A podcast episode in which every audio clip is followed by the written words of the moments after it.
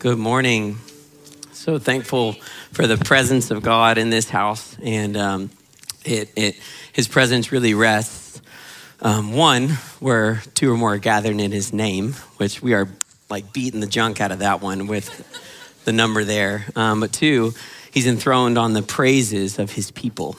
And so I just love, I haven't been off the stage in a long time, so it's just so sweet to be amongst the voices and experiencing God's presence resting on His people simply as we gaze on Him. So I'm gonna have to move on from that moment. Well, hey, if you haven't been here very long, my name's Calen Taylor. I am the worship pastor here, and I have some pictures because I don't preach enough that I feel like I get to show pictures of my family every time. So we're gonna do that. The first one, me and my wife, I believe. Here we are. We just celebrated 13 years. A week or two ago, and we went on campus because we actually, freshmen, listen up, we met week one at A&M, and it was, things just clicked, you know, and so you're not too far behind. We're in week two, three, somewhere in there, plenty of time, a very successful college career for me, at least. I'll let her speak for her own. And then I have my kiddos here. We have four girls. Sorry about the resolution. That's probably my bad on the email there, but they're even cuter with more detail. But we have Lily, Clara, Rose, and Evie. Love them so much. We actually got to go to Colorado this summer, which was amazing. Really haven't been for a long time. And I did get stuck on a mountain in our vehicle. And I did pay a tow truck to come take us off. And you don't want to know how much that cost. But in the light of the gospel, our debts are paid, but God still collects stupid tax. And it's important that we not get frustrated at that reality. It's how we learn. So, oh man. Well, one other question to answer, if you are wondering who's the lead pastor or where he is, our lead pastor and his wife are on sabbatical right now. They started back in May. And guys, they have poured their heart, sorry. They have poured their heart, soul, mind, and strength into this church for 14 years. And there are like thousands of relationships come and gone. There's tragedies that they have not just gone through, but carried people through. They have carried so much for 14 years. And so I'm so glad and so thankful that we can let them go rest, be refreshed and recover. And I wanted to take a minute to pray for them. I don't know if we've done that in a while. So we're gonna pray for them right now. So I'm gonna pray, but I expect you to as well with your mouth, not your mind. Sound good? Yeah. Lord, we say, come. We thank you for the hearties.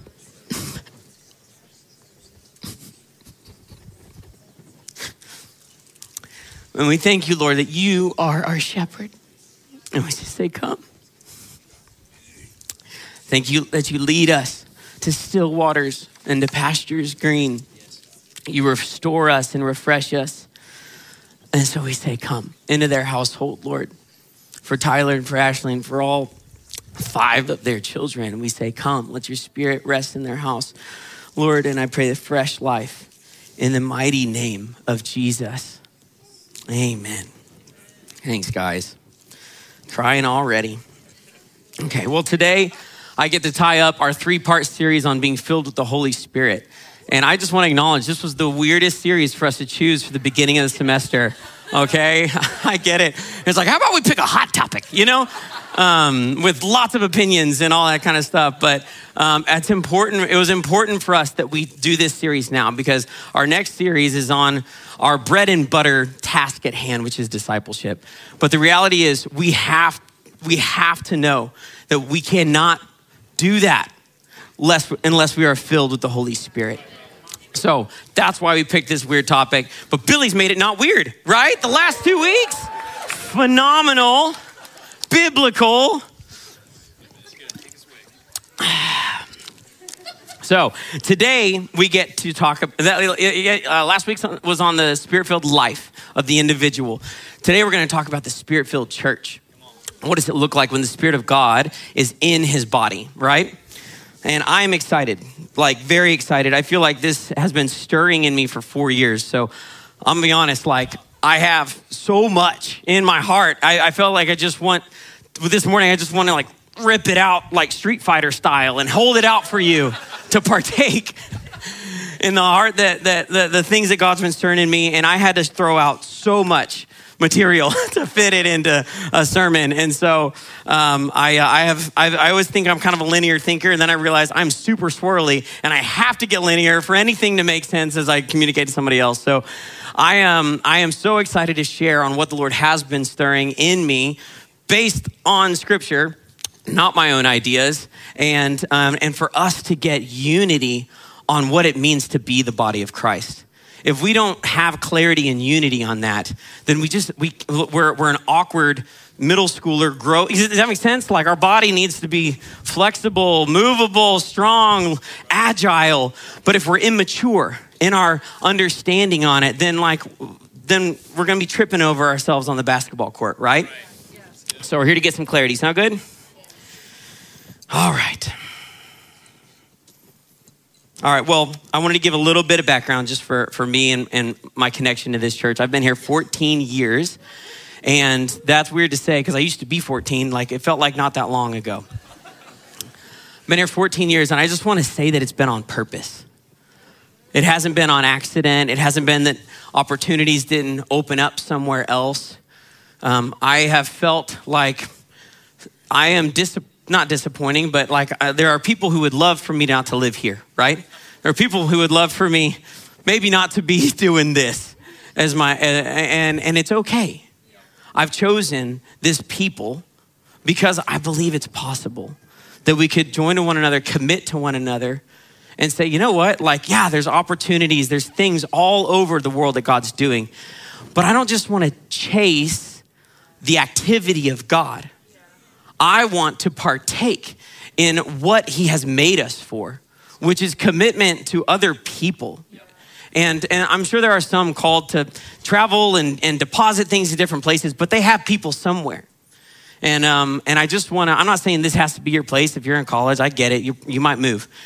But there is a reality that God has probably called you to a people. I think he has. And I've been here because on purpose, because it was like, all right, well, I gotta choose somebody. And these people are pretty cool. Sometimes they're not, and it's okay, right? That's okay. We've been lame together, and we'll be cool together. And it's okay, but it's on purpose. All right, amen? Okay, so what we're gonna do first, I just wanna get, I'm a big picture thinker, I just have to see the whole thing before I zoom into a topic, right? So I want us to get unity on what is the body of Christ, why is it even called that?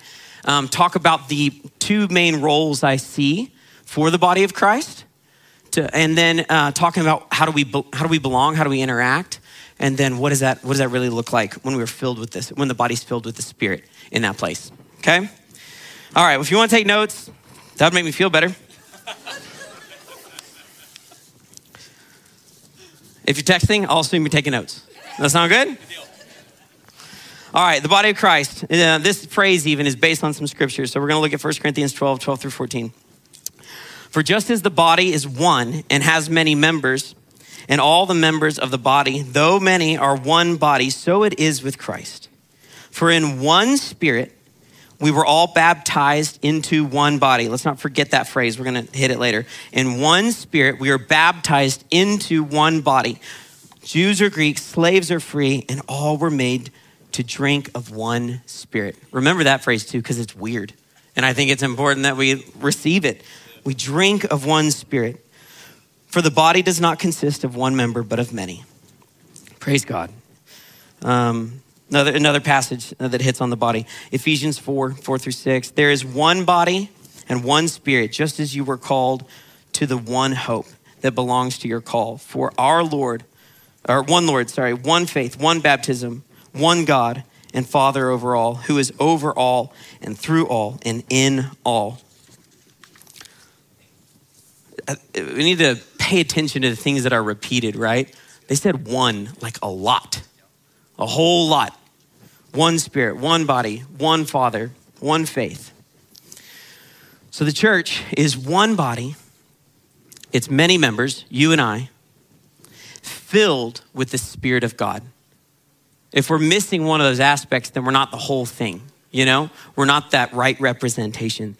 But this means that we are people being people, which means imperfect, which means feelings, hurt feelings, strong thoughts and opinions, but we're called to one. This also means miracles through the Spirit of God. We should expect to see the divine in this body, right? We're filled with the Spirit of God, so we're gonna see more than what's possible with people. God exists in a communal representation of the Father, the Son, and the Holy Spirit. And he gives us the chance to understand the miracle of his love as we receive it for one another. We're learning to value communion, fellowship, and unity as he values it.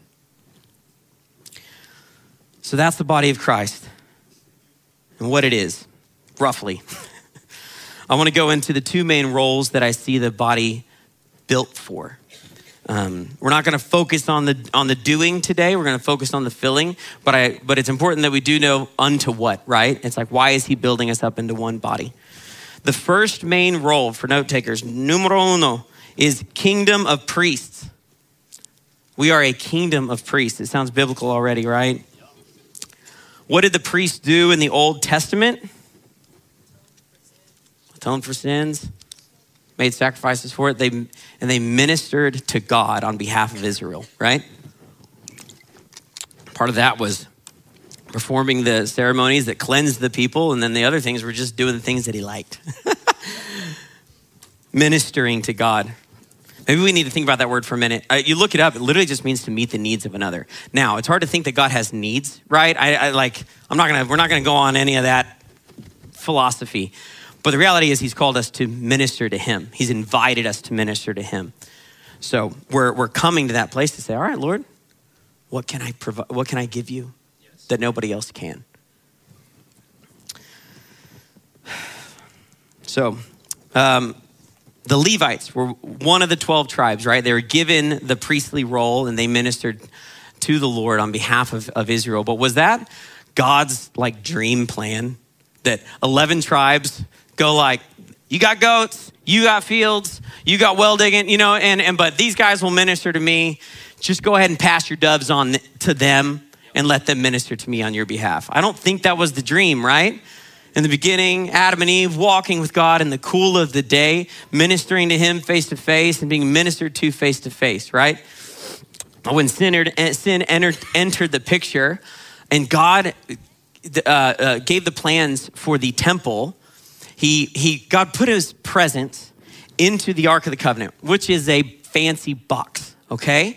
He put his presence in a box so that he could be with us and near us. But what he did then is he said, put a curtain in between the Holy of Holies where my presence resides and the rest of the priests. And one time, one guy, once a year, would put on a robe with bells and go in there. Why bells? In case he died of exposure to holiness. And they put a rope around his ankle to drag that fool's dead body out when he died of exposure to holiness. So that is what ministering, like being close to God and ministering to him is dangerous when you're not holy like he is, right? But what happened when Jesus cried out, "It is finished"? I didn't look this up, but I heard it once, so take that word for it. The 3-foot thick curtain, okay? Maybe it's true, I hope it is, that's cool. 3-foot thick curtain. When he cries out, "It is finished," there was an earthquake and that thing was torn from top to bottom as a symbol of what Jesus has now done and made possible. We are holy as he is holy when we put on his righteousness. So we are ministers to God individually. But let's go to 1 Peter 2:4-5.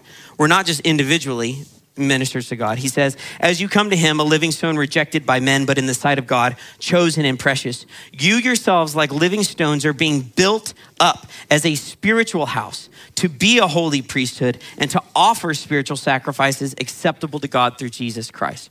We together individually are being built up into a house where we bring praises to God. A little bit further down in 1 Peter 2, 9 through 10, this is where we get this kingdom of priests language. He says, but you are a chosen race, a royal priesthood, a holy nation, a people for his own possession, that you may proclaim the excellencies of him who called you out of darkness into the his marvelous light. Once you were not a people, but now you are God's people. Once you had not received mercy, but now you have received mercy. So guys, this redemption, of course, I'm sorry we're going so deep into this. It's just good, right? I mean, it's good stuff. But this part one of the plan of redemption has been complete. We have been made a royal priesthood. We have been called a people, and we have been baptized into one body. Jesus began his ministry by inviting us into partaking in his, right?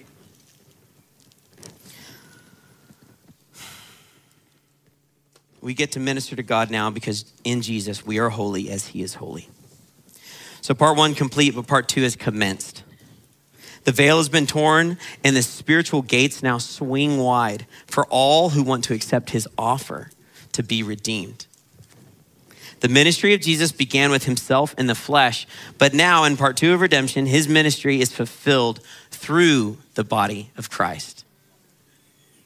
It was finished was part one. There's a second, it's finished, which is he can come back now and redeem all of creation, right? He's invited us into that ministry and that process. Okay, this brings me to point number two. So we are a kingdom of priests, but we also are the representation of Jesus in the earth and the continuation of his ministry. That is our second role that I'm going to point at today. We minister to him and we finish his ministry in the earth, continue it as a representation of his body. It's his ministry. We're doing his ministry of reconciliation. I never wanted to be a pastor. Somebody prophesied it over me when I was 18. And I literally was like, well, man. And it was in a time where I got a couple words. And I was like, too bad that one was off. You know? And I fought it for so long. I never wanted to be a pastor because I think growing up in the 90s left me with this sour taste in my mouth for the word ministry.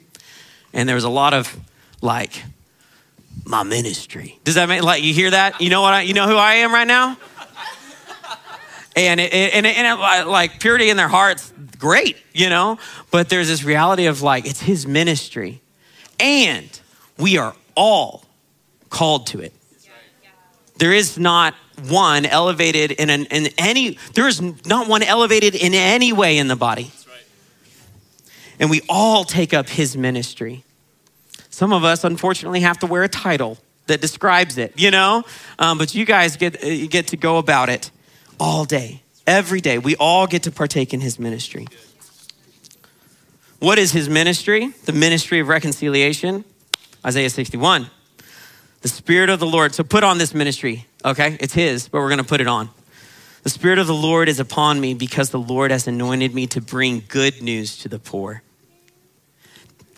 He has sent me to bind up the brokenhearted, to proclaim liberty to the captives and the opening of the prison to those who are bound, to proclaim the year of the Lord's favor and the day of vengeance of our God, to comfort all who mourn, to grant to those who mourn in Zion, to give them a beautiful headdress instead of ashes, the oil of gladness instead of mourning, the garment of praise instead of a faint spirit, that they may be called oaks of righteousness, the planting of the Lord, that he may be glorified. This is the ministry that we get to partner with. It's his ministry, it's his power, it's his love, it's his mission. And he's invited us to join in him and to literally be the hands and the feet of that ministry. He was flesh, and now he's gone. But he said, wait, and the Holy Spirit will come. And now you will be my body. Praise God. So those are those two main roles. I want to talk just quick on what the church is versus what the church does. They're different things, and it's important that we understand the order to those.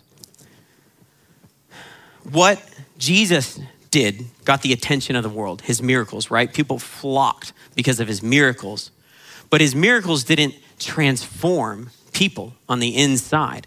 It was who he was, who he is that transforms. And in the same way, the church, we have to recognize that. We like to categorize ourselves kind of on like what our gifts are, right? Whether as individuals or as a body, and be like, we do this, we do that. But it's so important that we understand that the world will be transformed by who we are because of who he is. We might get attention with Unbound or Acts of Mercy or evangelizing or whatever. You know, it's like we might get attention from the world, like ringing a bell. But what transforms people and cities and nations is who Jesus is. And we get to embody who he is. Okay.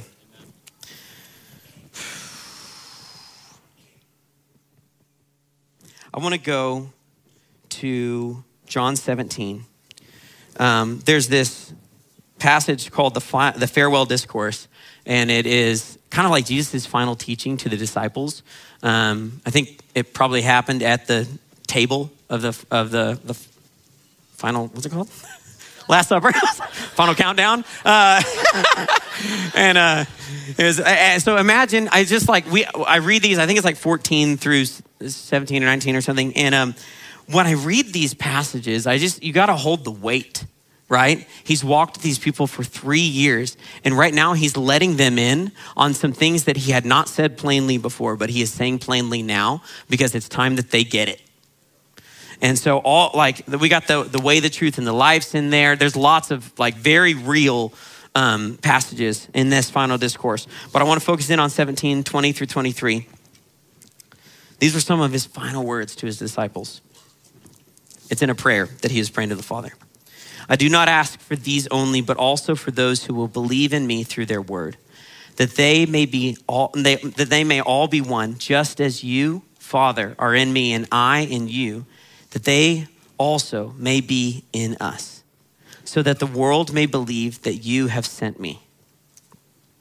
The glory that you have given me, I have given to them, that they may be one, even as we are one.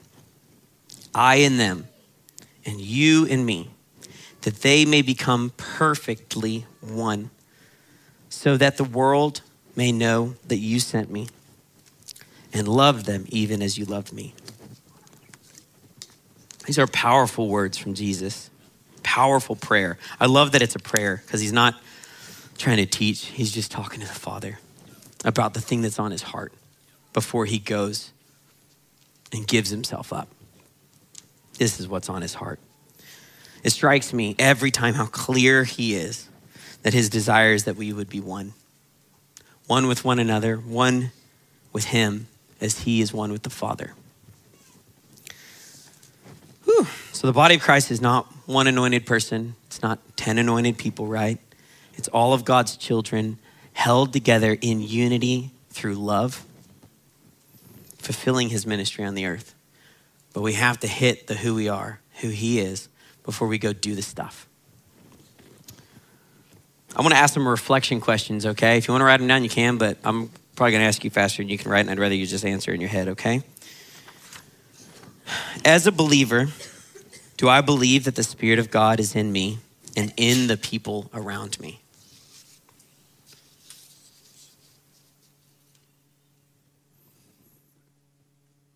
Do I believe I am a priest, one who is called to minister to God?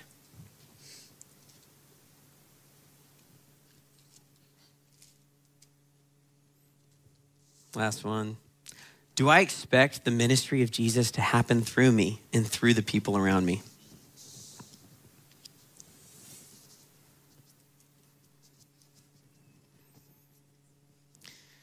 I ask the question just because I think it's important to not just hear and agree, right? But to actually like ask yourself, like, I might even resonate with that. But am I choosing it? Do I believe it? Is it true in my life? Is it reflected in my life? So we're going to my next section, which is really, what does it mean to be a member of the body? So we know what the body is, its roles, and we know who Jesus longs for it to be. But what does it mean to be a member of one body? We can have a hard time with corporate identity these days in kind of an individualistic culture, right?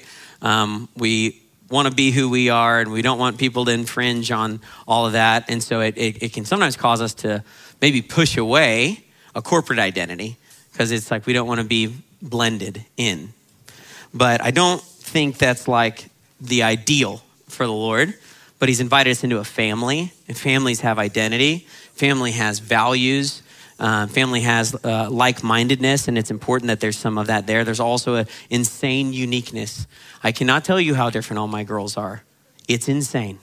You know, there is no predicting what the next, there will be no more, okay?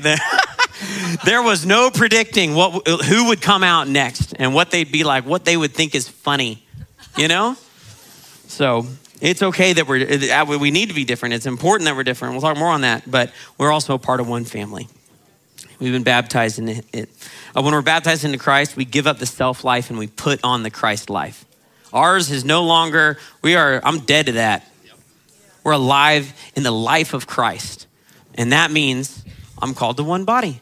Okay, cool. I'm called to submission, loving one another, all of that. I'm gonna skip, I wanna get to good stuff, okay?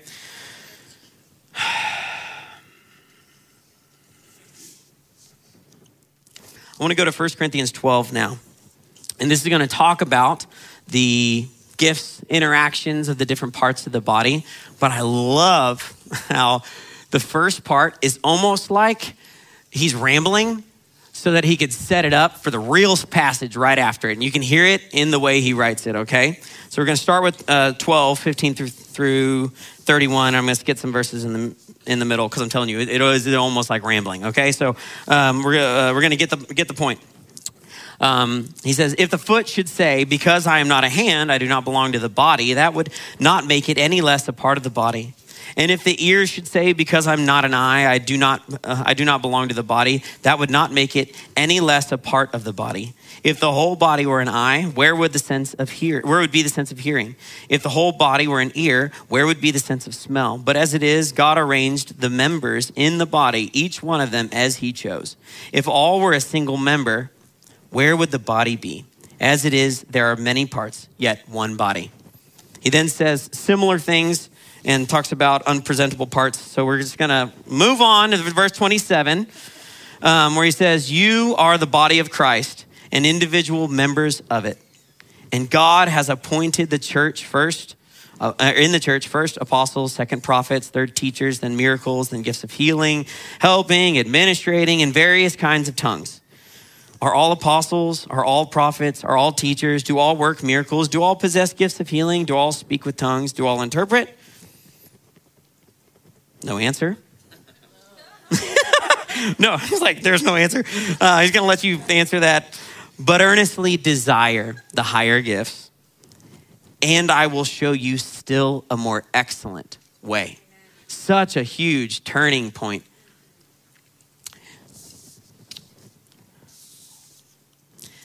And then he goes to chapter 13.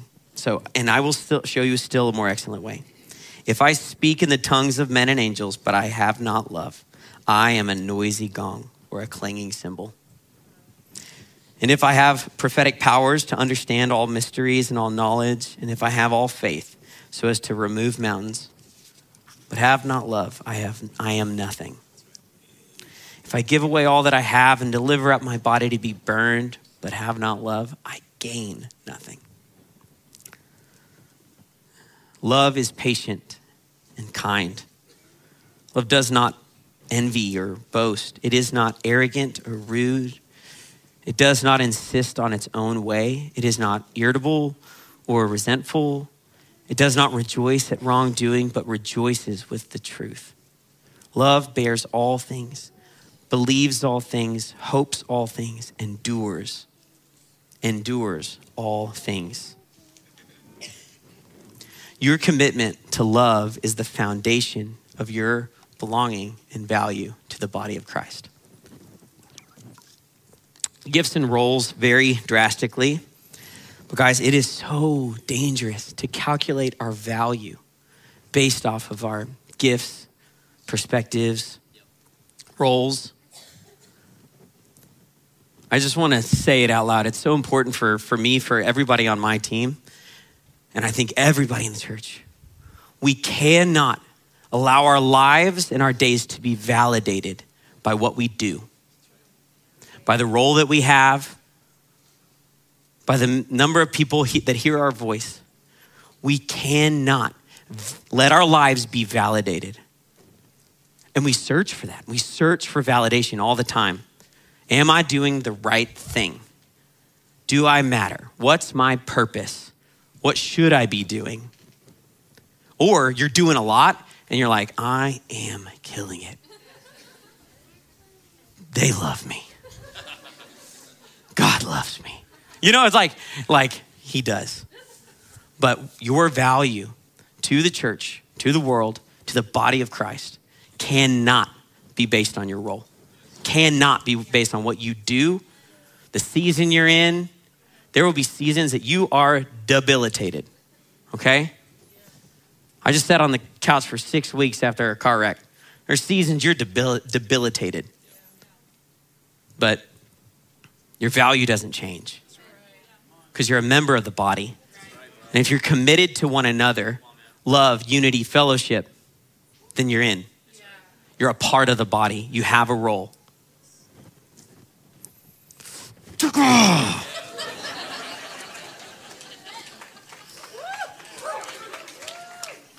That means nothing to me. Killing it. Okay. I wanted to share a picture of the body of Christ. And yes, this is a nested analogy, okay? A nested metaphor, I don't know which one it is. I speak in analogies and it's almost the only way I can communicate my thoughts and feelings, okay? But for like a couple years now, I've had this image of a tapestry as the church. Which if you don't know what it is, pull up that image of the, yeah, there he is. Go to the other one, I like that one. I like the other one more. Did I give you two? I did not. There it is. So this is a tapestry that hangs in a museum at the Vatican. It is called The Resurrection of Christ. Yeah, I can remember that one. And a tapestry is an art form and is basically making rugs that are pretty, right? You are weaving fabric together to form an image. And the unique thing about these things is that all the different materials that you can use. It's just different than like paint, right? You can use silk, you can use dyed wools, you can use gold and silver if you want people to know you're rich, like when you ask for somebody to make you one. And they're beautiful. Let's go to that video real quick. Here is a process. So here's all the wool yarns.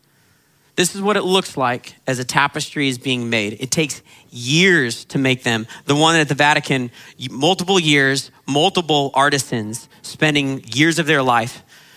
And this is what it looks like. Look at all those strings hanging down, but one by one being woven together and forced together. Look at that. Get in.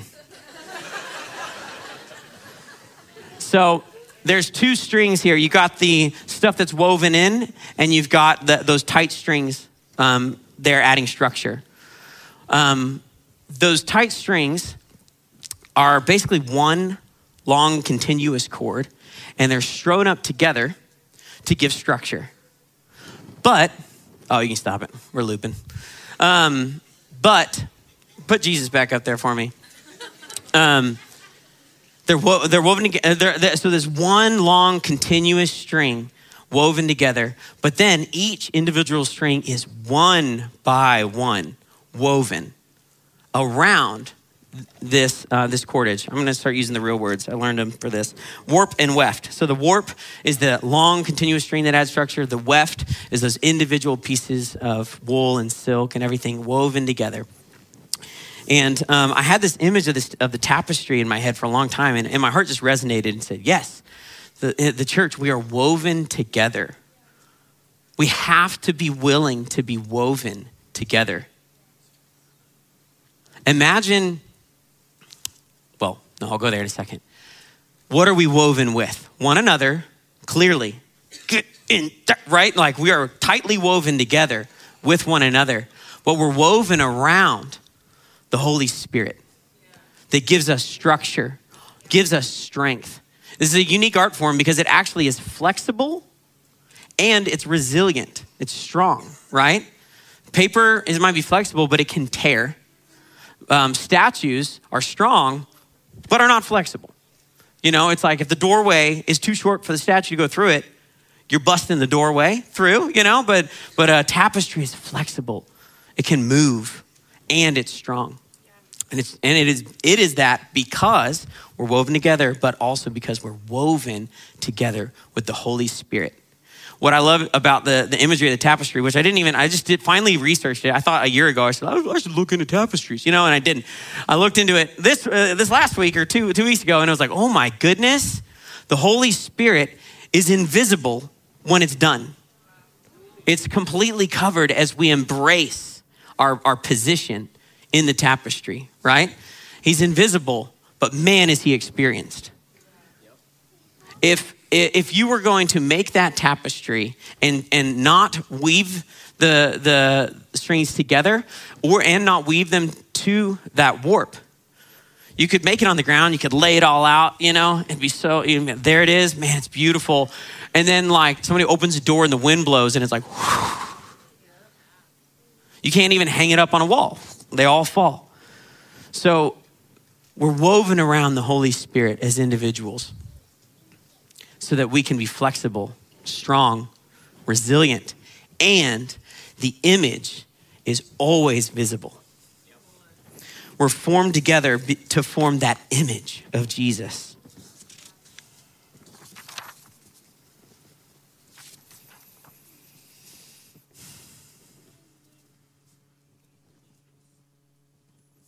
Got so off, I'm just trying to figure out where we're, yeah, okay. John 13, 34 through 35. I love this. A new commandment I give to you, that you love one another, just as I have loved you. You also are to love one another. By this, all people will know that you are my disciples if you have love for one another. To be his disciple is to look like him. They're called Christians because they were little Christs. You will be known.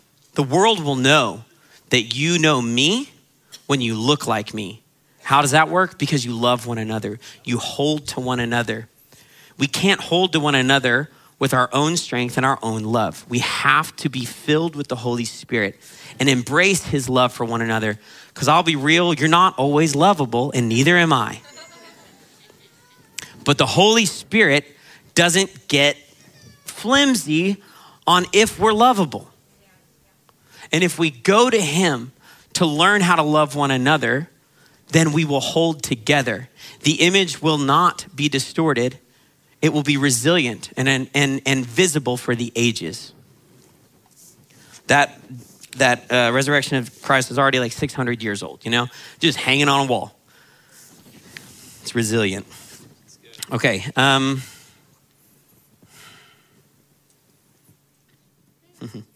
Jesus kept saying soon. How soon will that be? I don't know. We better hold together for a long time. Okay, guys? That's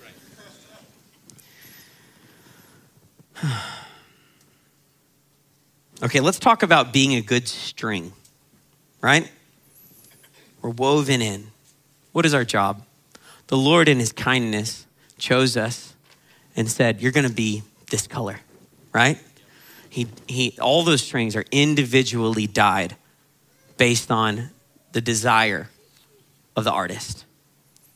Your placement, your color, your role in the picture It's all chosen for you. So we don't have to be jealous. That's the part I skipped, I think, in the 2 Corinthians passage. We don't have to be jealous that we're not that part of that part. You have been chosen. You have been picked for that specific place and piece, and he is weaving you in, right? So what does it look like to be a good string?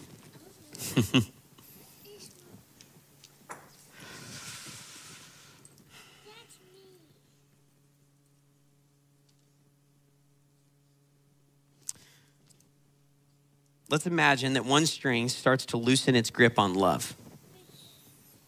And maybe even loosen its grip on the Holy Spirit, just embracing him, right? We are not gonna talk about salvation and if you lose it, okay? That's not what I'm here to argue today. We're talking about you just loosen up a little, right? We're all needed, but we need to understand that we have to submit ourselves to the greater picture, right?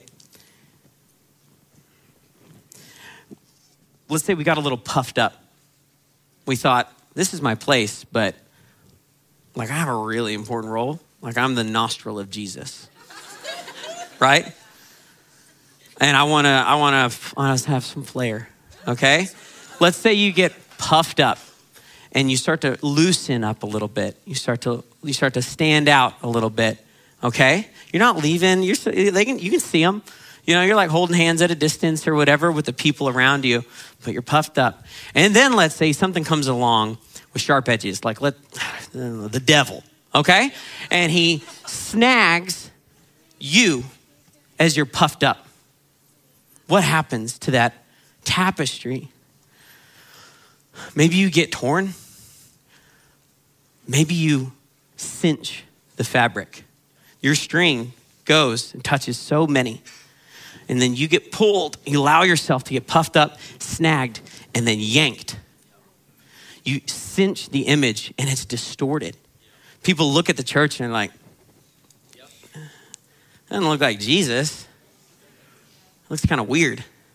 His nostrils like collapsed in on itself.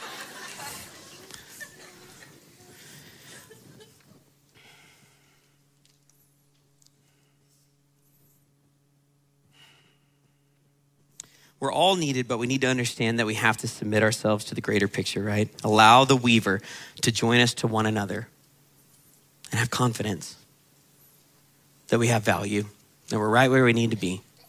We don't need to emphasize ourselves, emphasize our perspective. Like, don't just think you thinking you're cool. It's not just that. It could be your perspective, thinking it's the most important or it needs to be loud, right? A lot of times people can have some fire, right? You got fire for something. The Lord showed you something and you're like, burning inside, right? And then you're all of a sudden, you're like, it's really important that the church know this. And from my perspective, I can't see everybody, so I'll just puff myself out a little bit, get a little bit loud, okay? And you take that flame God gave you and you pick up a flamethrower and you just light that thing up and you torch the people around you with your truth or your passion or your perspective. And you're like, this is so important. You end up with scorched earth around you. The people that God intended to bless you through either died in your zeal or have gone to somewhere where they won't be torched. It's so important that when God gives us a flame, and we say, Lord, I take it, I receive it. Put me where you want me. I will not emphasize my own thing because I'm passionate or zealous about it. This last year, I had to set down my own zeal for the church, my own zeal, and say, it's not about my zeal. He is zealous.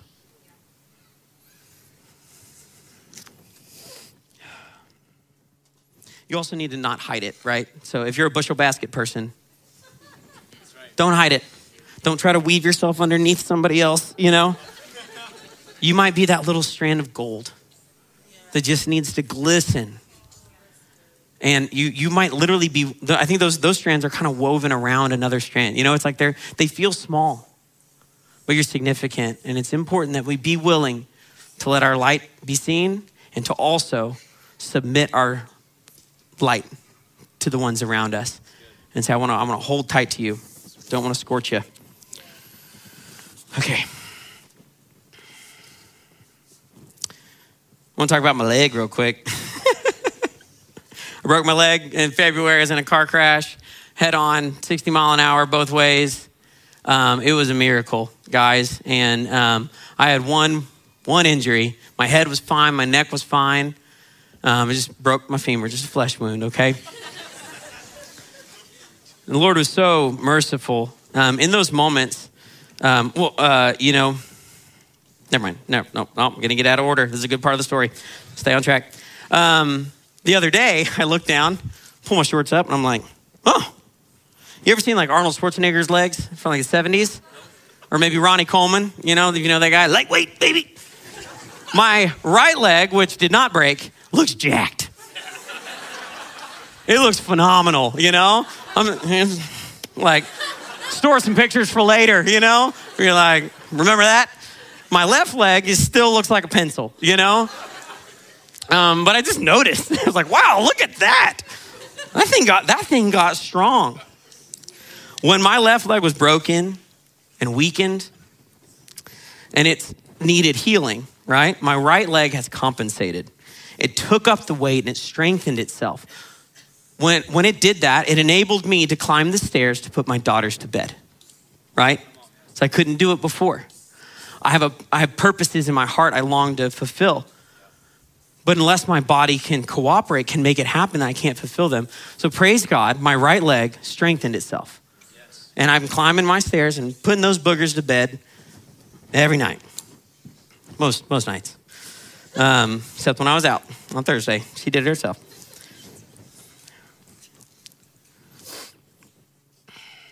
Now, what happens if a year from now, my left leg, the bone is healed, right? And it's time to get strong again. What happens if my right leg doesn't release the load? It's gotten strong, it's gotten capable. It's taken up responsibility. And it's been a major part in fulfilling the purposes of my body for a year, you know? But the left leg is ready now. It was hurt, it was injured, but it's ready. And it's gonna have to strengthen itself. It's not ready today to take on the 50% load that it's made to be. But if my right leg does not give up that weight bearing, and it's like, I'm strong, I can do it. My left leg will never get strong. And if I persist in that, it will take literal discipline. Like if I don't figure out how to strengthen my left leg, then I will be like this forever. My right leg will do all the work. I'll be doing pistols like all day, you know? I couldn't do that a couple months ago, guys. I'm telling you, it's jacked. But if my right leg doesn't relent and it feels responsible, maybe you're a life group leader, right? And you're like, these are my people, you know? I can do it. Maybe you're a roommate and your roommate's struggling and you're being strong for them. But if we will not give up the weight when it is time, our body will be out of alignment forever. I'll be 50 years old talking about what I wish I could do because my spine will get messed up. My hips will be off, right? Everything will be wrong forever if we don't believe in one another to be strengthened. And if our priority is not actually healthy, whole. I want the body of Christ to be healthy, whole, and right. And so I've got to be willing in my strength to believe in someone else, even when they look weaker than me. I could do it. But I'm gonna believe in them and give it over so that we can be whole.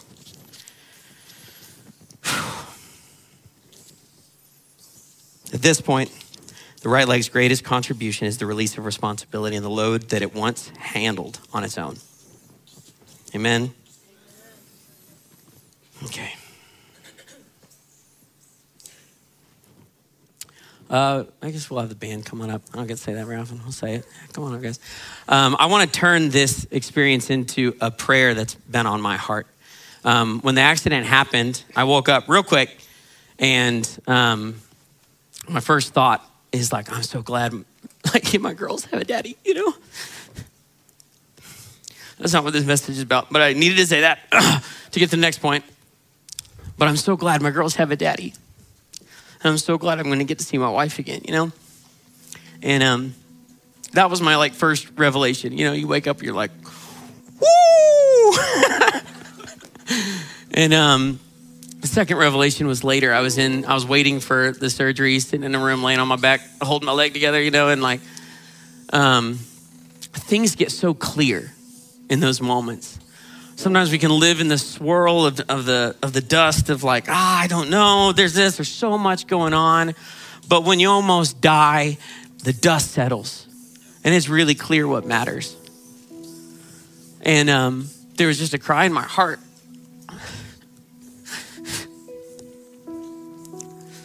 Holding on my leg, just saying, I just want unity and revival.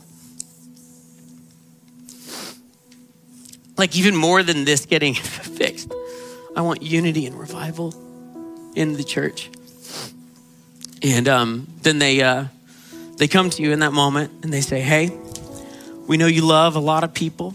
They're all outside. We need you to pick your favorites and just go one by one and just make sure your friends know what order they're in.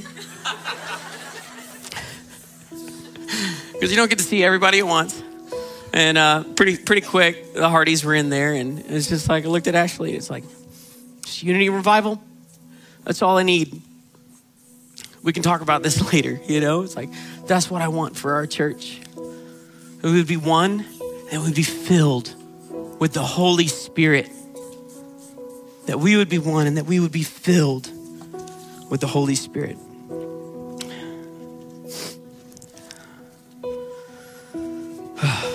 So we're going to pray for that in a minute. But first, we're going to take communion together. We're going to acknowledge that by his blood and the breaking of his body, that we are united with him and we are united with one another through the Holy Spirit. Go ahead and stand on up. If you don't have one underneath your seat, raise your hand. There will be ushers coming around. Got one over here.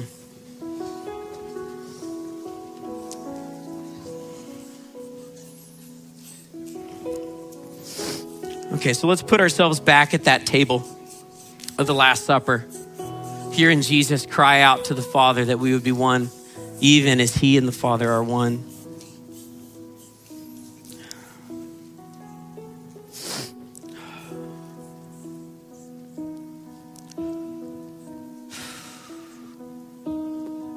I'm going to read through Luke 22, the words of Jesus, and we're going to take it as they did. And when the hour came, he reclined at table, and the apostles with him. And he said to them, I have earnestly desired to eat this Passover with you before I suffer. For I tell you, I will not eat it until it is fulfilled in the kingdom of God. And he took the cup, and when he had given thanks, he said, take this. And divide it among yourselves. For I tell you that from now on, you will not drink of the fruit, or I will not drink of the fruit of the vine until the kingdom of God comes. And he took the bread, and when he had given thanks, he broke it and gave it to them, saying, "This is my body, which is given for you. Do this in remembrance of me." Let's take the bread.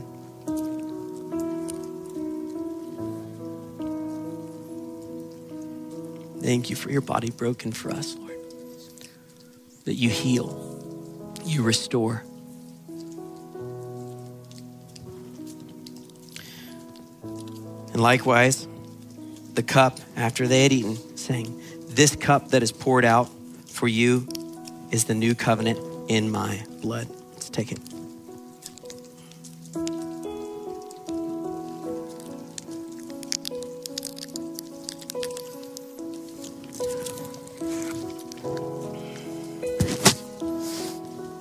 So Lord, we thank you that you have made a way. that you have called us to a family. And we just say, yes, Lord, we want to see the fullness of your desires fulfilled. Lord, we say yes to our place. We say yes to the color of the string that you wanted, Lord, the position. And we say yes to one another, Lord. The people that you've called us to.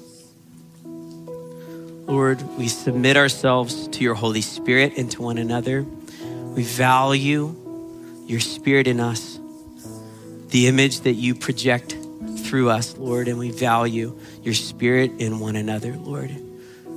We say yes to loving one another as you love, Lord. Amen. I'm going to have just a couple life group leaders come up. We're actually going to take a couple minutes and pray.